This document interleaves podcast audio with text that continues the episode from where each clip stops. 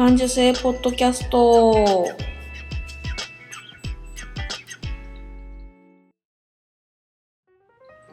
子供の頃から感受性が豊かだと言われ続けて大人になったデザイナーまゆが日々気になったことを感受性豊かにお届けする感受性ポッドキャストです。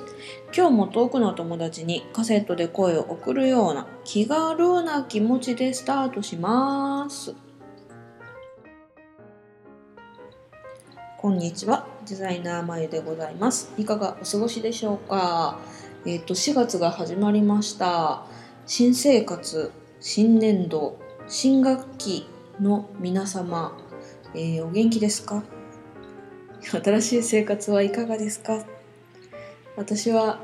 あの何も変わらない。えっ、と平常通りの運行をしております、えーなんだけどもうちの旦那さんが、えっとこの春から人事異動で別の場所で働くことになりまして元気になんだかウキウキしながら出社していきましたよ。いいですね。なんか新しいのって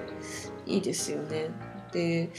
なんか特にこう新しさニューっていうのを感じるのは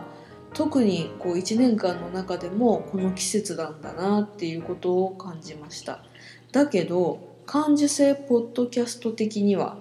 あの決して張り切らないことっていうのを推していきたいなと思っております。でなんでかっていうと張り切っていいことはないんだわ。本当に、うん、思い返してもこう新しいものっていうのは嬉しいんだけど緊張感も伴うのよね。で緊張する時っていうのはやっぱねなんか起こるんですよ。なんか事故したり怪我したりっていうことが増えるんで決して、えー張り切らないこと。新学期だからといって張り切らない、新年度だからといって張り切らない。これ私前にも話したかもしれないけど昔あの仕事していたアパレルであの春新年度なんで新しい、えっと、インターンの人がわーって何人来た何人来たのかな？3人ぐらい入ってきた時に「わあ春だし新しい人たち来たし私も頑張らなきゃ!」って言ってもう「頑張るぞ!」って張り切ってあの指で指をカッターのめっちゃもう張り切ってるからカッターも鋭くしとるわけですよ。パチンって折ってね。その時々のこうきもう鋭いカッターでプシッてこう指を切る。深く切ってまたこれ張り切ってるから勢いがいいんだよね。こう張り切るぞバーンって言って雪を指をバーンって切ってるからもううわーってなって。もうもう大変な出血大サービスでそれからしばらく病院に通うっていうあのギリ縫わなくてもよかったよっていうぐらいのあの怪我をするわけですよ。だからね張り切らない方がいいんだよね。ほんとほんとあの時の私は全くそうは思ってなかったね、うん、とかあの私のその夫だけどもあの人もな調子に乗るんだよねどっか。であの入籍前に仕事をねその時住んでた家から前の職場っていうのが25キロぐらい離れてたんですよ。でその距離を自転車まあ名古屋ではケッタっていうんだけどケッタで乗り込みで通勤していた時期があってもうそれをね25キロをね何分で走る？なんかもうとにかくこう俺はこの短時間でその25キロを駆け抜けるんだっていうのをね嬉しそうにこう話すっていうのが日常だったんだけどその入籍前の高ぶりとその俺はこんなに速く走れるぜっていう高ぶりで入籍前の大事な時期に骨折してあの車にはねられてねあの骨折して結局1ヶ月ぐらい休職することになって本当張り切るのは良くないってその時本当思ったんだよね入籍だから結婚式がその入籍の1ヶ月後ぐらいだったんだけどあのよくお姫様抱っことかするじゃないですか。で私もその時は結構痩せたんだけどまあでも腕あの夫の腕がまだ病み上がりってことでものすごく周りも恐る恐る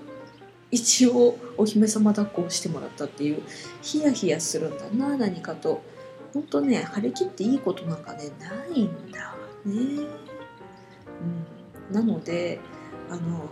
いろんなものが新しい桜もこんなに咲いている。空気がこんなに新鮮だ、うん、でも花粉症か。花粉症の人たちは最悪なのか。もうとにかく春だから乳だからって言ってこうなあの張り切りがちだけどもくれぐれも張り切らない。いつも通りの平常心を保つ感じで、えー、この春をスタートしましょうよ。というのがあの感受性ポッドキャストの基本姿勢でございます。今日もゆるっといきたいと思いますよ、うん、でえー、っとね、えー、今日はまああれですわ。ぶらり途中下車の旅の報告、うん、桜がすごい綺麗だからあのちょっと前に大垣岐阜県の大垣市っていうところに行ってきたんですよね。でその時はまだまだあの時はまだ寒い時期で、うん、何を見に行ったんだってな大垣。なんかあの水が綺麗でえっとこの間何だったっけ？映画の舞台にもなった声の形だったっけ？アニメの映画の舞台にもなったって言って夫がその漫画を読んだのかな？あれは読んだ方がいいとか言ってすごいこうなんかえらく気に入った漫画だったみたいなんだけどその舞台になってた大垣市っていうところに前行ってで絶対桜の季節きれ綺麗だからって言ってあの桜が散っちゃう前にもうこの週末この前の週末あたりがピークだろうってことで行ってきたんですよ。でそれは前は車で行ってあれかん？あれかな道の駅の金合いで行ったのかな？行ったんだけど今回はもうあのなんかね年度末ねまた夫も忙しくってなんかちゃんと休んだ方がいいんじゃないかって言ったんだけど絶対に桜を見るんだって言って なんか頑張りを見せてだったから、まあ、電車で行こうってことになってあんまり私たち電車を使わないんだけど、うん、電車を使って大垣市まで行ってきたんですよ。すっごい桜が綺麗でその川沿いにあの川がねほんとなんかあの地下水が溢れてきているのかい？あそこはなんか川がめちゃくちゃ綺麗でたまに湧き水とかもあったりしてで桜が満開でで桜もいろんな種類が生えててあのなんか風が吹いてあの桜吹雪とかが舞ってすごく本当にいい街並みなんですよね。で水羊羹か水まんじゅうそれねなんかもね美味しくて、うん、すごい楽しんでだけどね賞味ねやっぱり桜だけっていうのはね23時間でピークが過ぎるんですよ。あの気持ち的にも。ぐるっと一回りするんでも23時間でどうするってなって帰るってなって。いやまだ帰るにちょっと早いなっつって。でお酒飲むとかって言ってもめちゃめちゃ日が高い。まだ2時3時だからなんかちょっとあの名古屋だと鶴舞公園ってとか名城公園っていう桜の名所があってそこら辺だとね昼間からね酒盛りしてる人たちがいっぱいいるんだけどさすがに大垣市内に酒盛りしてる人たちはあんまりいなかったからちょっと私たちも控えてどうするって言ってで導き出した答えが味わい住居を探すっていうのだったんですよ。で味わい住居って何かっていうとあのよく廃墟ってあるじゃないなんかもう朽ち果ててちょっと壊れたような建物とかなんかなんかあの遊園地とか廃墟とかってちょっと今流行ってたりブームになってたりするけどそういう壊れちゃってたりするようなものよりも壊れてなくてただ古くなっていっているっていう壊れる直前みたいな建物を見て回るのが結構楽しくってでその大垣のその街の中の裏あたりに結構そういう味わい深い住居が点在していて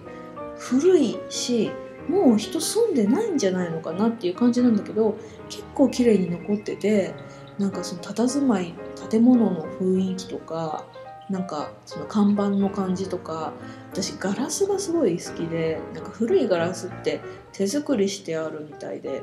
なんか模様もなんかすごく特別で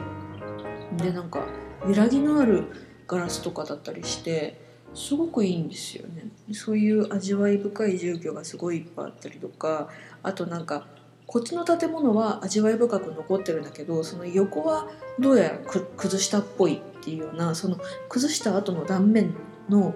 あの板張ってあるとかなんかあの何が、うんと金属鉄の鉄で鉄板が張ってあるみたいなやつとかがいい感じに錆びてきてたりとかするようなところっていうのをブラブラ見るのがすごい楽しくて、うん、それはねすごく大垣の街っていうのはねいい感じに古いいい感じなんですよね。商店街とかもあの何て言うのかな。錆びれすぎてもいない。で裏に行くとすごく古い昭和が残ってるっていうあたりがすごくいいですよ。なんかノスタルジックで。でだんだん見ていくうちに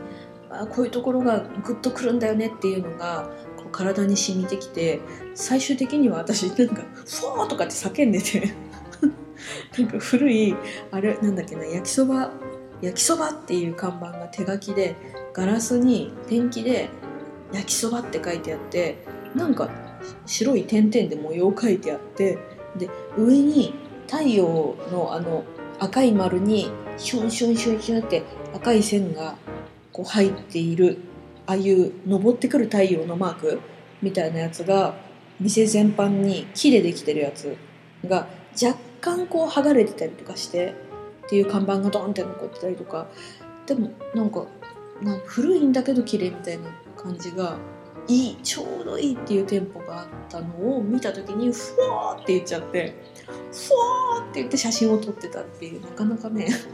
そういうね味わい深い味わい住居っていうのがねあのいっぱいある街。ちょっと